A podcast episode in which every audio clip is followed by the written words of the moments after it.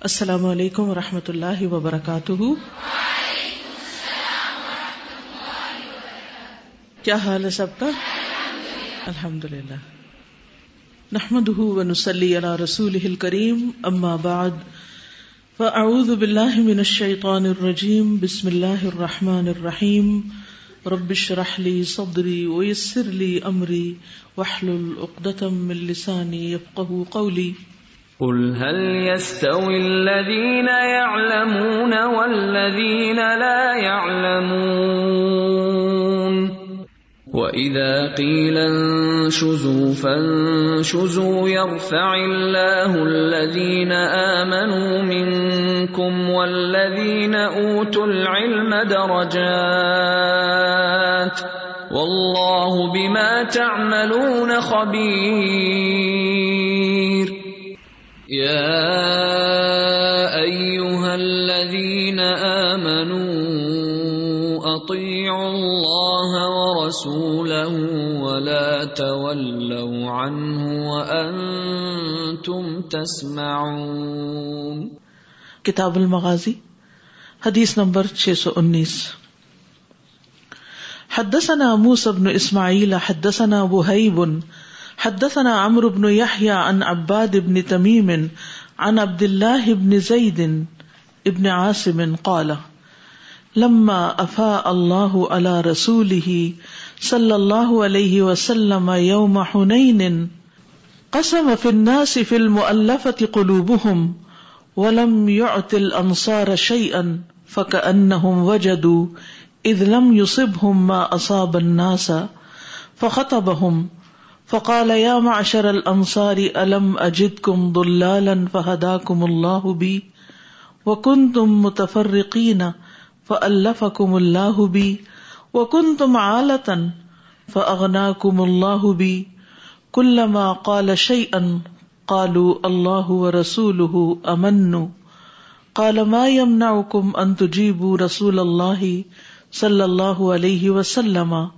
قال كلما قال شيئا قالوا الله ورسوله امنوا قال لو شئتم قلتم جئتنا كذا وكذا الا ترضون ان يذهب الناس بالشاة والبعير وتذهبون بالنبي صلى الله عليه وسلم الى رحالكم لولا الهجرة لكنت امرأ من الانصار. ولو سلك الناس واديا وشعبا لسلكت وادي الانصار وشعبها الانصار شعار والناس دثار. انکم ستلقون بعدی اثرتا فاصبروا حتى تلقونی علی الحوض. امام بخاری کہتے ہیں کہ ہم سے موسا بن اسماعیل نے بیان کیا، کہا ہم سے وحیب بن خالد نے، کہا ہم سے امر بن یاہیا نے، انہوں نے عباد بن تمیم سے، انہوں نے عبداللہ بن زید بن عاصم مازنی سے۔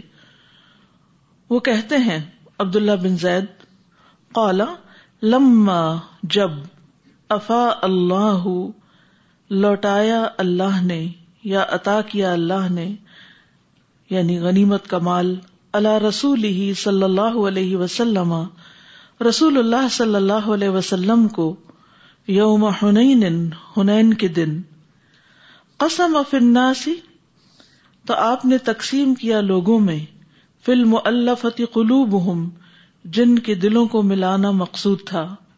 ولم یعطل انصار شعی ان اور آپ نے انصار کو کچھ بھی نہ دیا۔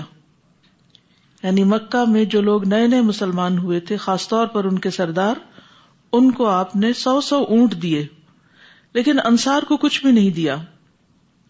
فک ان وجدو ادلم یوسب ہوں اصاب الناسا تو گویا انہوں نے اپنے دلوں میں کچھ پایا یعنی کچھ شکایت سی محسوس کی، جب انہیں نہیں پہنچا، وہ جو لوگوں کو پہنچا تھا یعنی جو مال لوگوں کو ملا تھا، جب انہیں نہیں ملا، تو ان کے دلوں میں ایک تھوڑی سی ناراضگی سی آئی۔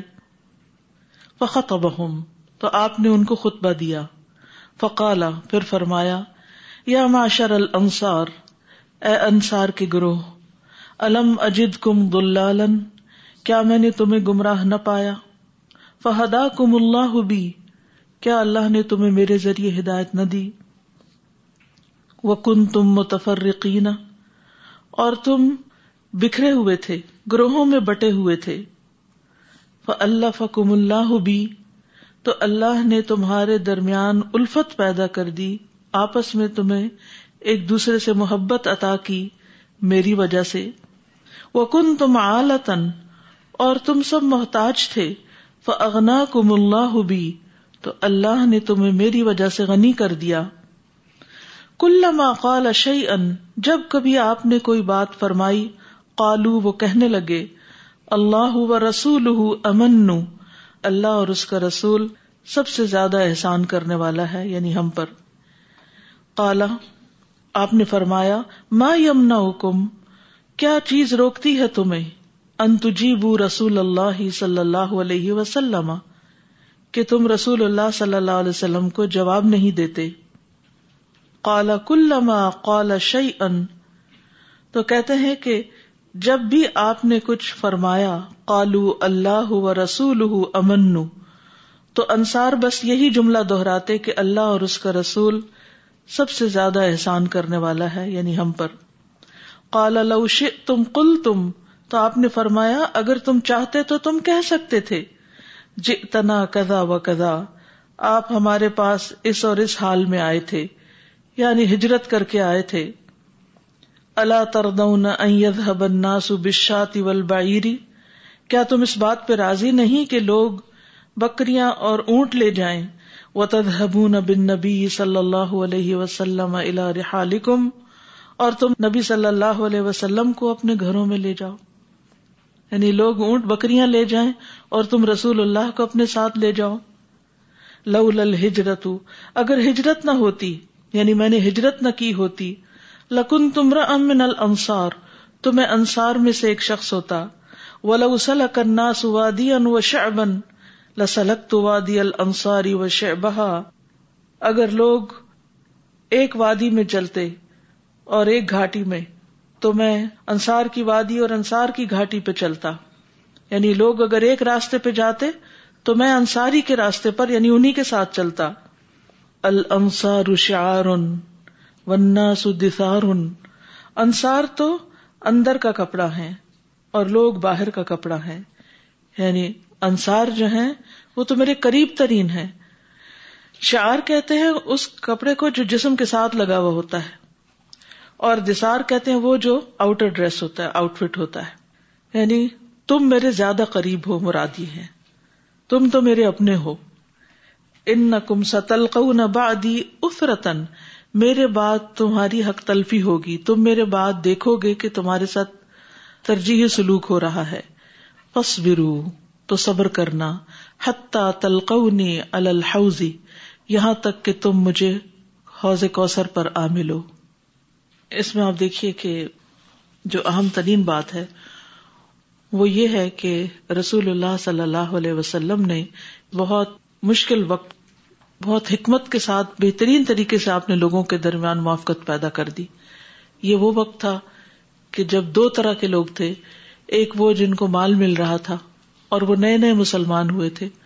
ان کی اسلام کے راستے میں کوئی قربانی بھی نہیں تھی، لیکن اس کے باوجود انہیں فائدہ پہنچایا جا رہا تھا۔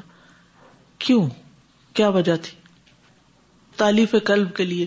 تعلیف قلب بھی کرنا کیوں مقصود تھی؟ یہ تو اسلام کے دشمن رہے آج تک۔ تو ان کے ساتھ تو بری طرح نپٹا جانا چاہیے تھا۔ ان کی تعلیف قلب کیوں مقصود تھی؟ اس سے کس کو فائدہ تھا؟ ان لوگوں کو تو وقتی طور پر اونٹ بکریاں لے کر کچھ فائدہ ہوا ہی، لیکن الٹیمیٹ فائدہ اسلام کا تھا، مسلمانوں کا تھا۔ نبی صلی اللہ علیہ وسلم کے فیصلے دور اندیشی پر مبنی ہوتے تھے۔ لیکن بعض اوقات ہم دور اندیشی کی بجائے وقتی فائدے کو سامنے رکھ کر فیصلے کیا کرتے ہیں۔ آج کا فائدہ کیا؟ آج ایسا کیوں ہو گیا؟ اور فوراً اعتراض شروع کر دیتے ہیں اور ناراض بھی ہو جاتے جیسے کہ انصار، حالانکہ انصار نے ہر طرح کی قربانیاں کی۔ اپنی جان، مال، اولاد، گھر، وطن، ہر چیز کو خطرے میں ڈال کر رسول اللہ صلی اللہ علیہ وسلم کی مدد کی۔ لیکن تھے تو بہرحال وہ بھی انسان۔ لیکن وہ سب نہیں تھے ایسے۔ ان کے کچھ نوجوانوں نے یہ بات کی تھی۔ بڑوں نے ایسا کچھ بھی نہیں کہا تھا۔ وہ اس پر بھی راضی تھے۔ وہ رسول اللہ صلی اللہ علیہ وسلم کے ہر فیصلے پر راضی ہوتے تھے۔ تو اسی طرح ہر گروہ کے اندر ایسے لوگ موجود ہوتے ہیں کہ جو ایک ہی چیز کو مختلف طرح دیکھتے ہیں۔ سب لوگ ایک طرح نہیں دیکھتے۔ کچھ لوگ ایک طرح ایک چیز کو دیکھتے دوسرے کسی اور طرح دیکھتے ہیں۔ تو جو سمجھدار ہوتے ہیں، دور اندیش ہوتے ہیں، وہ دور تک دیکھ لیتے ہیں۔ وہ ظاہر سے آگے باطن اور پیچھے کی چیزوں کو بھی دیکھ لیتے ہیں حکمت اور مسلحتوں کو بھی سمجھ لیتے ہیں۔ اور جس کو اللہ تعالی حکمت عطا کرتا ہے، اس کو بہت بڑی دولت سے نوازتا ہے۔ تو اس دیکھنے کے فرق کی وجہ سے لوگوں کے درمیان رویوں کا فرق آ جاتا ہے۔ ایک ہی شخص ہوتا ہے، ایک ہی شخص۔ کوئی اس سے محبت کرتا ہے، کوئی اس سے نفرت کرتا ہے۔ کیا اس شخص کے اندر کوئی فرق ہے یا دیکھنے والوں میں فرق ہے؟ دیکھنے والوں میں فرق ہے۔ ایک شخص کچھ لوگوں کا پسندیدہ ہوتا ہے اور باقی لوگ اس کو کریٹیسائز کر رہے ہوتے ہیں۔ بندہ تو وہی ہے، چیز تو وہی ہے۔ آپ مثلاً بازار میں جاتے کچھ خریدنے کے لیے تو آپ اپنی مرضی اور پسند کی سبزیاں سلیکٹ کرتے ہیں۔ اور کچھ چیزوں کو آپ اجنبی جان کے یا کچھ چیزوں کو آپ یہ سمجھ کر کے یہ ٹھیک نہیں چھوڑ دیتے ہیں۔ آپ کے پیچھے ایک اور دوسرا آنے والا جس چیز کو آپ نے چھوڑا تھا وہ اسی کو لے رہا ہوتا ہے۔ اور کس چیز کا ہے؟ نظر کا فرق ہے نا؟ چوائس کا فرق ہے۔ تو بعض اوقات ہم ایک چیز کو دیکھ رہے ہوتے ہیں لیکن پورا نہیں دیکھ رہے ہوتے۔ ڈیپتھ میں نہیں دیکھ رہے ہوتے۔ دور تک نہیں دیکھتے۔ دور سے مراد میری آخرت ہے۔ آخرت کے نقطۂ نظر سے اس کو نہیں دیکھ رہے ہوتے۔ اسلام کے فائدے کی نظر سے اس کو نہیں دیکھ رہے ہوتے۔ کس نظر سے دیکھ رہے ہوتے؟ ہیں ذاتی مفاد کی نظر سے۔ اور ہماری اکثریت کا حال یہی ہے۔ کوئی بھی کام کرتے ہوئے ہم سب سے پہلے کیا دیکھتے ہیں؟ اس کا مجھے آج اس دنیا میں کتنا فائدہ ہوگا۔ پھر اس کے بعد کیا دیکھتے کہ میرے بچوں، میرے خاندان اور میری نسل کو کیا فائدہ ہوگا؟ پھر دیکھتے ہیں کہ جو ہمارے پسندیدہ لوگ ہیں، ان کو کیا فائدہ ہوگا؟ یہ تو اکثر ہی بھول جاتے ہیں کہ اس کام کا میری آخرت میں مجھے کیا فائدہ ہوگا۔ اور اس کام سے میرے نسلوں میں کیا خیر جاری ہوگی؟ یاد رکھیے، سورت کہف میں آتا نا کانا ابو ہوما صالحہ ان کا باپ نیک آدمی تھا۔ تو اللہ نے اس کے مرنے کے بعد بھی اس کے بچوں کی حفاظت کا، ان کے مال کی حفاظت کا بندوبست کیا اور خزر علیہ السلام نے ان کے لیے دیوار بنا دی جس کے نیچے ان کا خزانہ دفن تھا۔ یہ دور اندیشی ہوتی ہے نا؟ اور یہ اللہ کے فیصلے ہوتے ہیں۔ یہ اللہ سبحان و تعالیٰ بندوں کی حفاظت کر رہا ہوتا ہے۔ میں اور آپ تھوڑی کر رہے ہوتے ہیں۔ اور پھر میری آخرت میں کیا فائدہ ہوگا؟ یہ ہر کام میں کوئی بھی کام ہم کر رہے ہوں، چھوٹا کر رہے ہوں، بڑا کر رہے ہوں ان سب میں ہم کس کیٹیگری میں شامل ہیں؟ کیا ان لوگوں میں شامل ہیں جو یہ دیکھتے ہیں کہ دنیا کا فائدہ کیا ہوگا یا ان میں شامل ہیں جو آخرت کو پہلے رکھ کے، کیپ اینڈ ان مائنڈ رکھ کے پھر فیصلہ کرتے ہیں؟ کتنی چیزیں ہوتی ہیں کہ جو ہمیں بظاہر نقصان دے رہی ہوتی ہیں، لیکن ہم انہیں کیوں کر لیتے ہیں؟ یا جن کا آخرت میں کوئی فائدہ نہیں ہوتا، لیکن کیوں کر رہے ہوتے ہیں؟ قریبی فائدہ۔ کل بل تو ہبو نل آجلا و تذرون تم آخرت کو چھوڑ دیتے ہو اور آجلا جلد ملنے والے فائدے سے محبت رکھتے ہو۔ مثلاً آپ کو کوئی شخص ایک آیت سکھاتا ہے۔ آپ اس کا اتنا شکریہ ادا نہیں کرتے جتنا ایک شخص جو آپ کو چاکلیٹ دے دیتا ہے۔ اس پہ آپ زیادہ نچھاور ہو جاتے ہیں۔ کیوں؟ وائی وہ ابھی کھائیں گے تو مزہ آ جائے گا۔ خوش ہو جائیں گے۔ اور خاص طور پر اگر آپ کو بھوک لگی ہو یا آپ کی شوگر لو ہو رہی ہو، تو اس وقت اور بھی زیادہ آپ اس کے تھینک فل ہوں گے۔ لیکن جس نے ایک آئے سکھائی، اس نے تو ہم پہ ایک بوجھ ڈال دیا نا۔ کیا بوجھ ڈالا؟ اب اس کو یاد بھی کرو۔ اب اس کا ٹیسٹ بھی دینا ہوگا۔ اور اس پر عمل بھی کرنا ہوگا۔ اب ایسے شخص کے ہاں سے ہم شکر گزار ہوں جو ہم پہ بوجھ ڈال رہا ہے۔ ہاں ٹھیک ہے، ٹیچر ہے۔ ٹیچر ڈے پہ تھینک یو کر لیں گے، یاد آ جائے گا ہوں تو ہم اپنے حقیقی محسنوں کو نہیں پہچانتے۔ سب سے زیادہ ہم پر احسان کرنے والا تو اللہ ہے، اور اس کے بعد اللہ کے رسول صلی اللہ علیہ وسلم ہے انصار کا جواب کتنا خوبصورت تھا۔ اللہ و رسول امن۔ اللہ اور اس کے رسول کا احسان سب سے زیادہ ہے۔ اور وہ یہ نہیں کہ جھوٹ موٹ کہہ رہے تھے اوپر اوپر سے کہہ رہے تھے۔ وہ دل سے اس بات کو مانتے تھے۔ انہیں پورا یقین تھا۔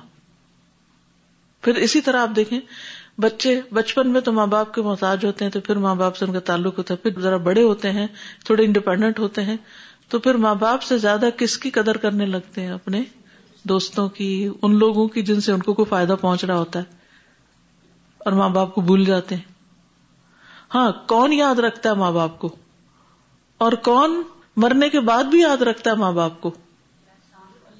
جس کے اندر خود نیکی کی پہچان ہو، جو حقیقی فائدہ سمجھتا ہو کہ اب ماں باپ بوڑھے ہو گئے اب ان سے مجھے کچھ مل نہیں سکتا۔ اب تو صرف یہ لینے والے رہ گئے ہیں۔ اب دینے والے نہیں رہے۔ تو ایسے میں جب وہ دینے والے نہیں رہتے، تو کون اولاد قدر کرتی ہے؟ حقیقی معنوں میں، ان کے مال کو دیکھ کے، ان کی پراپرٹی و وراثت کو دیکھ کے نہیں۔ ان کی خدمت کر کے، ان کے ساتھ احسان کر کے اللہ کی رضا حاصل کرنے کا جو سب سے بڑا موقع ہے، اس کو سامنے رکھ کے وہ کرتے ہیں۔ پھر اگر والدین کی طرف سے ان کو شکریہ بھی نہ ملے، کچھ بھی نہ ملے، پھر بھی وہ خوش ہوتے ہیں اور اس کو اپنی سعادت سمجھتے ہیں۔ اللہ سبحانہ تعالیٰ نے حضرت عیسیٰ علیہ السلام کی جو صفت بتائی، وہ کیا تھی؟ برن بے والدتی۔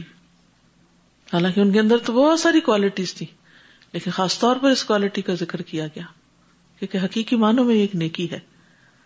تو ہم سب کو بھی یہ دیکھنا چاہیے کہ ہم سب سے زیادہ کس چیز پر واقعی سچائی کے ساتھ گریٹفل ہیں۔ اور پھر دین کا کوئی کام ملنے، کوئی ذمہ داری آنے پہ خوش ہوتے ہیں یا کسی ذمہ داری کے لیے جانے پہ خوش ہو جاتے ہیں۔ بوجھ لے کر ہم شکر کرتے ہیں کہ اللہ تو انہیں توفیق دی، موقع دیا۔ یا وہ ہمارے علاوہ کسی اور کی طرف شفٹ کر دیا جائے، تو اس وقت زیادہ خوش ہوتے۔ نیکی کا ایک موقع پا کر خوش ہوتے یا نیکی کا موقع گنوا کے خوش ہوتے؟ ہیں ہم سب کو سوچنا چاہیے نا۔ اصل میں پا کے کم ہی لوگ خوش ہوتے ہیں کیونکہ اس کے ساتھ تکلیف بڑی ہے۔ یعنی نیکی کہنے کو ہم خوش ہو رہے ہیں، لیکن اگر کوئی بھی نیکی کا موقع ہمیں ملے تو بعض اوقات ہم سوچ میں پڑ جاتے ہیں کہ ہم کریں یا نہ کریں۔ تو بہرحال یہاں پر آپ دیکھیے کہ انصار نے جب اس طرح کی بات سوچی، تو آپ صلی اللہ علیہ وسلم نے سب کو جمع کیا۔ اگلی کچھ احادیث اسی سلسلے کی آ رہی ہیں تو میں انشاءاللہ وہاں پر مزید وضاحت کروں گی اور حصوں کی۔ حدثني عبد الله بن محمد، حدثنا هشام اخبرنا معمر، عن الزهري حدثني انس بن مالك رضي الله عنه قال۔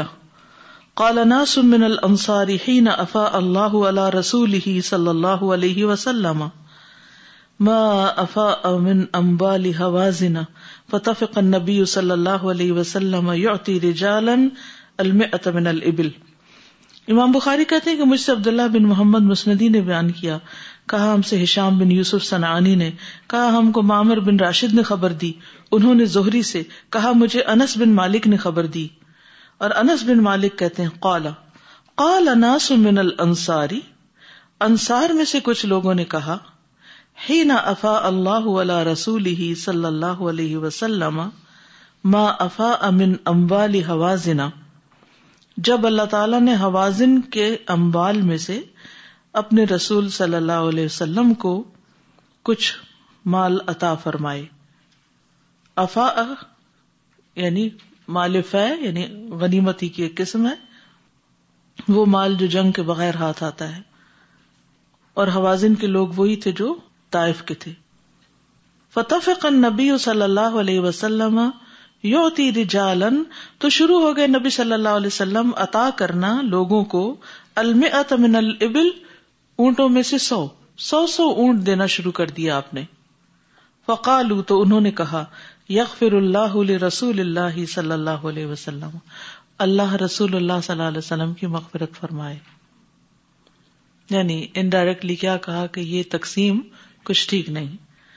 یوتی قریشن آپ قریش کو تو دے رہے ہیں وہ یترک نہ اور ہمیں چھوڑ رہے ہیں، ہمیں نہیں دے رہے۔ وہ سیوف نہ تختر من دما اور ہماری تلواریں ان کے خون کے قطرے بہا رہی ہیں۔ یعنی ابھی تو جنگ ختم ہی ہوئی ہے یعنی آپ کی توجہ ان کی طرف ہو گئی ہے۔ قال انس انس کہتے ہیں، فحدث رسول اللہ صلی اللہ علیہ وسلم بمقالتهم تو رسول اللہ صلی اللہ علیہ وسلم کے سامنے ان کی بات کی گئی۔ یعنی آپ کو آ کے کسی نے بتایا کہ اس طرح کی باتیں ہو رہی ہیں۔ فرسل انصاری تو آپ نے انصار کو بلا بھیجا۔ فجما ہوں تو ان کو جمع کیا۔ فی قبت ایک خیمے میں، من ادم ان چمڑے کے۔ لیدر ٹینٹ کے نیچے ان سب کو اکٹھا کر لیا۔ ولم ید غیر اور ان کے ساتھ کسی اور کو آنے نہیں دیا، کسی اور کو نہیں بلایا۔ یعنی ایک ٹینٹ میں صرف انصار کو اکٹھا کیا گیا۔ فلم اجتماع پھر جب وہ سب جمع ہو گئے کامن نبی صلی اللہ علیہ وسلم، تو نبی صلی اللہ علیہ وسلم کھڑے ہوئے، فقالا، پھر فرمایا میں حدیث ان بلغنی انکم یہ کیسی بات ہے جو مجھے تمہاری طرف سے پہنچی ہے؟ فقال فقہا الانصار تو انصار کے سمجھدار لوگوں نے کہا، اما رؤسا یا رسول اللہ، جہاں تک ہمارے لیڈرز یا موتبر لوگوں کا تعلق ہے اللہ کے رسول، فلم یقول شیا انہوں نے تو کچھ بھی نہیں کہا۔ وہ اما ناس منا حدیثت ان اسنان اور جہاں تک ان لوگوں کا تعلق ہے جن کے ہم میں سے دانت ابھی نئے ہیں یعنی نوجوان ہیں۔ فقال یغفر اللہ رسول اللہ صلی اللہ علیہ وسلم۔ تو انہوں نے کہا ہے کہ اللہ رسول اللہ کو بخش دے صلی اللہ علیہ وسلم۔ یوتی قریشن قریش کو تو آپ عطا کر رہے ہیں وہ یترو کنا اور ہمیں چھوڑ رہے ہیں۔ وہ سیوف نا تختر من دما اہم اور ہماری تلواریں ان کے خون کے قطرے بہا رہی ہیں۔ فقال نبی صلی اللہ علیہ وسلم تو نبی صلی اللہ علیہ وسلم نے فرمایا فنی اوتی رجالن حدیثی اہدن بکفرن اط الف ہوں تو بے شک میں عطا کر رہا ہوں کچھ لوگوں کو جو نئے نئے مسلمان ہوئے ہیں یعنی کفر سے ابھی ان کا تعلق نیا ہی ختم ہوا ہے۔ یعنی محاورے میں یوں کریں گے، لفظی ترجمہ یا مناسب نہیں۔ یعنی جو ابھی نئے مسلمان ہوئے ہیں، ان کو دے رہا ہوں۔ اط الف ہوں میں ان کی تعلیف قلب کر رہا ہوں یعنی ان کے دلوں کو نرم کرنے کے لیے، ان کے دل میں لانے کے لیے کہ وہ باقی لوگوں سے مل جائیں۔ اما تردونا کیا تم پسند نہیں کرتے؟ الناس بالاموال، کہ لوگ مال لے جائیں۔ تذہبون بن نبی صلی اللہ علیہ وسلم، اور تم نبی صلی اللہ علیہ وسلم کے ساتھ جاؤ الا رحالکم اپنے گھروں میں۔ فواللہ لما تنقلبون به خیر پس اللہ کی قسم، جس چیز کے ساتھ تم لوٹو گے، وہ بہتر ہے، مما ینقلبون به اس سے جس کے ساتھ وہ لوٹیں گے۔ قالو یا رسول اللہ قدر دینا یعنی لگے اللہ کے رسول ہم راضی ہو گئے۔ فقال الحم النبی صلی اللہ علیہ وسلم۔ تو ان سے نبی صلی اللہ علیہ وسلم نے فرمایا، ستجدون اسرتن شدید تم سخت قسم کی حق تلفی دیکھو گے۔ فس برو تو صبر کرنا۔ حتیٰ تلق اللہ و رسول صلی اللہ علیہ وسلم، حتیٰ کہ اللہ اور اس کے رسول صلی اللہ علیہ وسلم سے جا ملو۔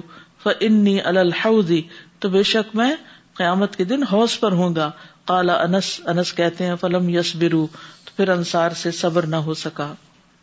اس حدیث میں بھی اسی واقعے کے مختلف پہلوؤں کی وضاحت کی گئی ہے۔ اس میں بھی سیکھنے کی بہت سی باتیں جنگ ختم ہوتی ہے۔ آپ صلی اللہ علیہ وسلم کے پاس امبال غنیمت آتے ہیں۔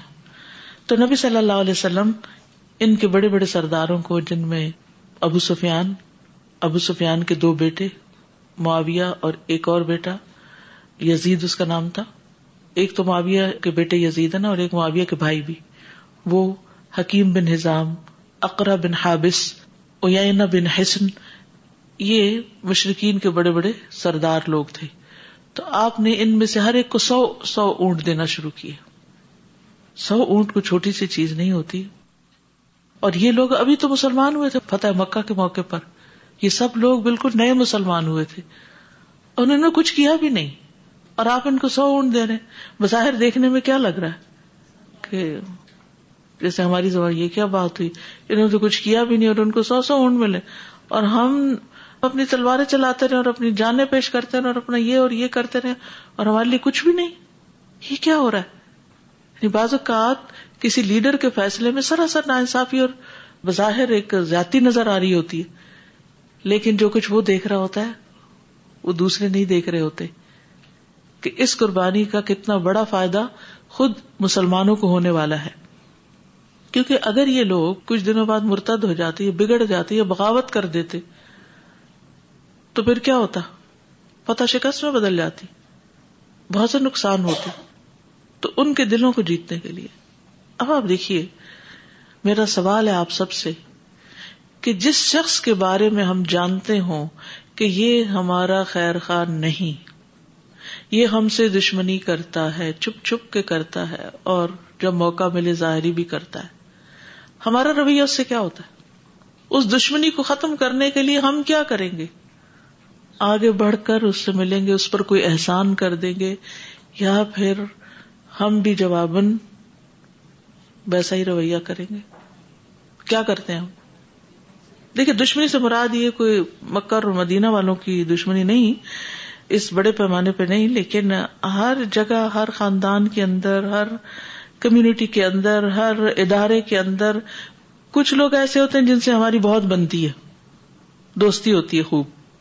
ان سے ہماری کیمسٹری مل جاتی۔ اور کچھ لوگ ایسے ہوتے ہیں کہ جن کی کوئی بات ہمیں پسند ہی نہیں آتی۔ ان کی ہر بات پر ہمیں بلا وجہ اختلاف ہوتا ہے، کیونکہ ان کی باتیں ہمیں سمجھ نہیں آتی کبھی۔ یا ہمارے خیال میں ان کی باتیں ٹھیک نہیں ہے ان کے فیصلے ٹھیک نہیں ہے دونوں اپنی اپنی جگہ ٹھیک ہوتے ہیں، لیکن ہر ایک دوسرے کو کاٹ رہا ہوتا ہے۔ اور بعض اوقات یہ آگ جب ٹھنڈی نہیں پڑتی تو ہوتے ہوتے ہوتے بہت بڑی گروہ بندی بن جاتی ہے۔ بہت بڑی خلی جھائل ہو جاتی ہے دونوں کے درمیان۔ اور مقصد پر نظر رکھنے کی بجائے فریقین ایک دوسرے سے الجھنا شروع ہو جاتے ہیں۔ سارا کام ٹھنڈا پڑ جاتا ہے۔ ترقی کی رفتار رک جاتی ہے۔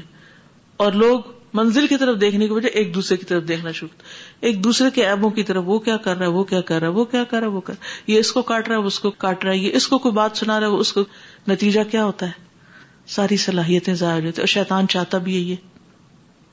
اب آپ دیکھیے کہ یہاں اختلاف کا پیدا ہونا ایک فطری سی بات تھی، کیونکہ انہیں سمجھ نہیں آ رہی تھی کہ ایسا کیوں ہو رہا ہے۔ کیونکہ عام طور پر ایسا نہیں ہوتا۔ یہ روٹین سے ہٹ کر معاملہ تھا ایک۔ یاد رکھیے، احسان زبان کاٹ دیتا ہے۔ جس کے بارے میں آپ کو یہ معلوم ہے، یہ میرے لیے مخلص نہیں۔ یہ میرا دشمن ہے۔ یہ میرے سے زیادتی کرتا اس پر احسان کرنا شروع کر دیجیے کچھ لوگ ایسے ہوتے ہیں، آپ کچھ بھی کر لیں، انہوں نے پھر بھی تنقید کرنی ہے آپ کے کام پر۔ آپ سونے کے بھی بن جائیں، پھر بھی وہ آپ کو گٹیا ہی سمجھیں گے۔ کیونکہ وہ آپ ہیں۔ وہ سونے کو نہیں دیکھ رہے، وہ آپ ہے نا، اس لیے آپ کی قیمت نہیں ہے۔ چاہے آپ سونے کے، وہ نہیں چھوڑیں گے۔ اب اس کا حل کیا ہے؟ کہ پھر ہم بھی لڑائی لڑنے بیٹھ جائیں اور اپنا کام چھوڑ دیں جو کرنا ہے۔ نہیں، آپ صدقہ کریں۔ صدقہ اسمائل کا بھی ہوتا ہے۔ یعنی صدقہ سے مراد یہ نہیں کہ کالا بکرا ذبح کر کے ان کے گھر بھیج دیں۔ یعنی ان کے ساتھ احسان کریں۔ اس سے کیا ہوگا؟ ان کا غیظ غزب حسد کی آگ ٹھنڈی پڑے گی کچھ۔ ہو سکتا ہے پوری طرح نہ ختم ہو۔ سکتا ہے کہ تعلیف کلب کرتے کرتے کسی دن ٹھیک ہی ہو جائے نبی صلی اللہ علیہ وسلم نے ان لوگوں کی جب تعلیف کلب کی تھی تو کیا ہوا تھا پھر؟ یہ اسلام کے کام آئے تھے یا نہیں آئے تھے؟ یہ سب آئے تھے پھر۔ فتفق النبی صلی اللہ علیہ وسلم یعطی رجالا المئت من الابل فقالوا یغفر اللہ لرسول اللہ صلی اللہ علیہ وسلم۔ لوگوں نے اگر اللہ کے رسول کو نہیں چھوڑا، ان کو نوز اللہ گناگار قرار دے دیا اور ان کی بخشش کی دعائیں مانگنی شروع کر دی تو پھر کسی اور کو کوئی کیسے چھوڑے گا؟ مجھے اور آپ کو تو کوئی نیک نہیں سمجھ سکتا۔ ہمارے سو گنا اور سو غلطیاں لوگ تلاش کریں گے۔ تو کیا ہوا؟ ہم انسان ہیں، کر لیں۔ اگر ہم نہیں گناگار تو کوئی فرق نہیں پڑتا۔ اور اگر ہم ہیں تو ہمارے گنا ہی ڈر جائیں گے کچھ۔ یوتی قریشن ویترو کنا وسیوف نہ تخت دمائے ہیں وہ لاجک ہے یہاں۔ لاجک دے رہے ہیں۔ وہ لاجک کیا ہے؟ ہم نے قربانیاں کی ہیں، لیکن آپ ان کو مال دے رہے ہیں، اس لیے آپ کو یہ فیصلہ درست نہیں۔ کالا انس انس کہتے ہیں فہد رسول اللہ صلی اللہ علیہ وسلم بے مقالت بس اتنی سی بات تھی، کوئی لمبی چوڑی باتیں نہیں ہر حدیث میں آپ کو یہی الفاظ ملیں گے۔ یہ دو باتیں انہوں نے کی تھی۔ یعنی ایک بخش کی اور ایک دینے کی۔ تو نبی صلی اللہ علیہ وسلم کو یہ بات بتا دی گئی۔ اب آپ دیکھیے معاملہ کیسے سلجھاتے ہیں۔ جہاں بھی آپ ایک لیڈر ہیں اور آپ کے پاس شکایت آتی ہے ایک گروہ کی یا کسی کی، یا آپ کے خلاف ہی کوئی بات کوئی آ کے آپ کو بتاتا ہے اور آپ کو پتا چلتا ہے کہ فلاں گروپ نے یا فلاں شخص نے یہ بات کہی ہے۔ آپ اس وقت کیا کرتے ہیں؟ سوچیے سچویشن سمجھ آ رہی؟ کیا؟ کسی نے آپ کے خلاف بات کی آپس میں اور ایک نے اٹھا کے آپ کو آ کے بتا دی کہ فلاں شخص آپ کے بارے میں یہ غلط بات کر رہا ہے۔ اب آپ کیا کریں گے؟ پوچھیں گے کس سے؟ غلط بات کرنے والے سے۔ کیسے پوچھیں گے؟ مجھے پتا۔ چل گیا۔ ہم یہاں سے بات شروع کریں مجھے پتا چل گیا ہے۔ جو جو کچھ تم میرے خلاف کہتی پھرتی ہو۔ یعنی عموماً ایسے موقع پر ہم تمیز، ادب، اخلاق، ہر چیز کو ایک طرف رکھ کے بس برس پڑتے ہیں۔ صرف ہم نے غصہ نکالنا ہے اس وقت۔ مسئلہ حل نہیں کرنا ہوتا۔ یا پھر یہ کہ مجھے چل گیا پتا۔ بات بھی نہیں پوری بتائیں گے کہ کیا چلا ہے، یہ نہیں بتائیں گے۔ صرف اتنی بات۔ اچھا نبی صلی اللہ علیہ وسلم کا معاملہ اب دیکھیے۔ کتنی خوبصورتی سے مسئلہ حل کرتے ہیں۔ فرسل انصاری فجما اہم فی قبت من ادم سب انصار کو ایک جگہ الگ پرائیویٹلی اکٹھا کر لیا، ایک طرف لے گئے۔ اینڈ بیچ سڑک کے بات شروع کر دی۔ اچھا ہمارے ساتھ جب کوئی کرتا ہے تو ہم وہیں غصے میں ہاں کے زور زور سے بازوقت بولنا شروع کر دیتے ہیں۔ وہ جس کو نہیں پتا ہوتا، اس کو بھی پتا چل جاتا ہے۔ اچھا۔ فلم مچتم ہو جب اکٹھے ہو گئے، تو نبی صلی اللہ علیہ وسلم کھڑے ہوئے۔ آپ نے فرمایا، یہ کیا بات ہے جو مجھے تمہاری طرف سے پہنچی؟ یہ کہتے تحقیق۔ فقال کو کہا انصار تو انصار کے سمجھدار لوگ جواب دیتے ہیں۔ اما اور اصاؤ یا رسول اللہ؟ فلم یقول شیئن صفائی پیش کرتے ہیں۔ کہ ہمارے سمجھدار لوگوں نے کچھ ایسا نہیں کہا۔ اما ناسم منا حدیثت نسنان ہوں لیکن جو ہمارے بچے ہیں یا نوجوان ہیں، انہوں نے یہ بات کہی۔ اور اگزیکٹلی وہی بات بتائی انہوں نے بھی جیسی آپ کو پہنچی تھی پہلے۔ وہ بھی سچے، یہ بھی سچے۔ سچ کا اندازہ لگائے نہ کچھ بڑھایا، نہ کچھ گٹایا ہو بہو اتنی ہی بات۔ اور اسے ایکسپٹ کیا کہ ہاں یہ بات ہوئی ہے، لیکن نہ سمجھ بچوں نے کر دی ہے۔ فقال نبی صلی اللہ علیہ وسلم، اب آپ صلی اللہ علیہ وسلم اپنا موقف بیان کرتے ہیں کہ میں نے یہ فیصلہ کیوں کیا ہے؟ آپ کیا فرماتے ہیں؟ کہ میں نو مسلموں کو اسلام کی طرف راغب کر رہا ہوں۔ یعنی دین کے فائدے میں یہ فیصلہ کیا ہے۔ اور پھر اتنی خوبصورت بات کیا تم چاہتے ہو کہ لوگ مال لے جائیں اور تم نبی کو اپنے ساتھ لے جاؤ؟ تم زیادہ بہتر چیز ساتھ لے کے جاؤ گے، اس سے جو لوگ لے کر جائیں گے۔ لوگ تو بھیڑ بکریاں لے کے جائیں گے اور تم اللہ کے رسول صلی اللہ علیہ وسلم کو ساتھ لے کے جاؤ گے۔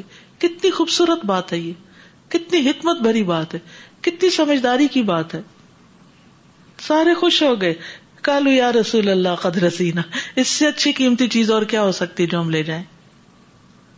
اس موقع پر آپ نے آئندہ آنے والے مشکلات کا بھی ذکر کر دیا۔ یہ آپ کی مزید حکمت، سونے پہ سہاگا۔ کہ ابھی تم اس مشکل سے گزرے، تم اس امتحان سے گزرے، اللہ تمہیں آئندہ کے امتحانوں کے لیے تیار کر رہا ہے۔ کل کو تو ابھی تمہارے ساتھ اور بڑی جاتیاں ہونے والی ہیں۔ میرے بعد تم بہت حق تلفی دیکھو گے، تمہارے ساتھ ہوگا ایسے۔ بی پریپیئرڈ اسرتن شدید کیونکہ بعض اوقات ایسا ہوتا ہے، دو لوگ ایک جیسا حق رکھتے ہوتے ہیں، مگر ایک ان میں سے زیادہ اہل ہوتا ہے کام کا، دوسرے کی بنسبت۔ وہاں گریوینس آ جاتی ہیں پھر۔ آپس میں تعلقات خراب ہونے لگتے کہ میں بھی تو تھا اس کام کے لیے، فلاں کو کیوں ساتھ لگا دیا گیا؟ فلاں سے کیوں کام لیا گیا؟ فسبرو کب تک صبر کرو۔ لوگ کہتے ہیں، آخر کب تک صبر کرے تو نبی صلی اللہ علیہ وسلم نے ان کو بتا دیا، کب تک کرنا ہے؟ جب تک مجھے نہ ملو دوبارہ۔ حوض کوثر تک۔ تو حضرت کہتے فلم یس پھر تو ان سے صبر نہ ہو سکا۔ کیونکہ وہ خلافت کے معاملے میں جب قریش اور انصار یا مہاجرین اور انصار کے درمیان آپس میں کچھ اختلاف ہوا، تو انصار نے کہا کہ ایک بندہ ہم میں سے ہو جائے اور ایک تم میں سے ہو جائے۔ لیکن پھر فیصلہ یہ ہو کہ نہیں، صرف ایک ہی ہوگا اور وہ مہاجرین میں سے ابو بکر صدیق کو چنا گیا۔ تو سات بن عبادہ جو تھے، انہوں نے یہ مشورہ دیا تھا۔ تو ایک طرح سے نبی صلی اللہ علیہ وسلم آئندہ آنے والے فتنوں کو بھی ختم کر کے گئے تھے کہ دیکھو یہ ہوگا، اس پہ صبر کرنا۔ زندگی میں بہت دفعہ ایسا ہوتا ہے کہ ہم حقدار ہوتے ہیں، ہم میرٹ پہ ہوتے ہیں، ہمارا حق بنتا ہے، لیکن ضرورت کسی اور کو ترجیح دے دی جاتی ہے۔ کیونکہ دنیا آزمائش کی ہے نا؟ تو ہر ایک کا امتحان ہوتا ہے۔ اس کا بھی ہوتا ہے جس کو کوئی ذمہ داری مل جاتی ہے یا کوئی نعمت مل جاتی اور اس کا بھی ہوتا ہے جس کو نہیں ملتی۔ تو ایسے میں پھر کیا کرنا چاہیے؟ کہ جہاں آپ ہنڈریڈ پرسینٹ جسٹیفائڈ ہوں کہ آپ ہی ڈیزرو کرتے ہیں کسی عہدے کو، کسی انکریمنٹ کو، کسی مال کو، کسی فیور کو، کسی چیز کو، اور پھر آپ کو کاٹ کے لائن میں جو نیکسٹ ہے اس کو دے دیا جائے۔ تو ایسے موقع بہت سنبھلنے کے ہوتے ہیں۔ ورنہ ایسے موقع پر انسان کے منہ سے نکلی ہوئی کوئی بات ساری زندگی کی نیکیوں کو برباد کر سکتی ہے۔ تو ہمیں اپنے بارے میں کبھی بھی چین سے نہیں بیٹھنا چاہیے موت تک۔ میں کبھی کبھی ایسے امیجن کرتی ہوں کہ موت کی جو سختیاں ہیں، اس وقت کیا حال ہوگا؟ دنیا میں جب تھوڑی سی بھی مجھے کوئی تکلیف ہوتی ہے تو میرا ریئیکشن کیا ہوتا ہے؟ کوئی پین ہوتی ہے، تو اس وقت میں اس کو کس طرح لیتی ہوں؟ اس وقت میرا اللہ سبحان تعالی کے بارے میں گمان کیا ہوتا ہے؟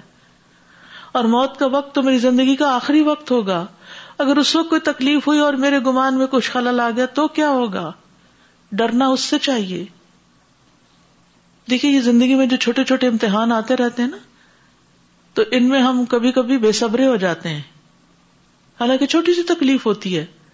تو ہم کہتے ہیں اللہ میرے ساتھ ایسا کیوں ہو گیا؟ تو یہ تو چھوٹی تکلیف ہے موت کی تکلیف تو ان سب تکلیفوں سے بڑی ہے۔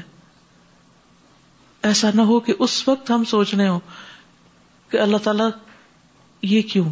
نہیں۔ اللہ کے کسی فیصلے پر اعتراض نہیں کرنا ہمیں۔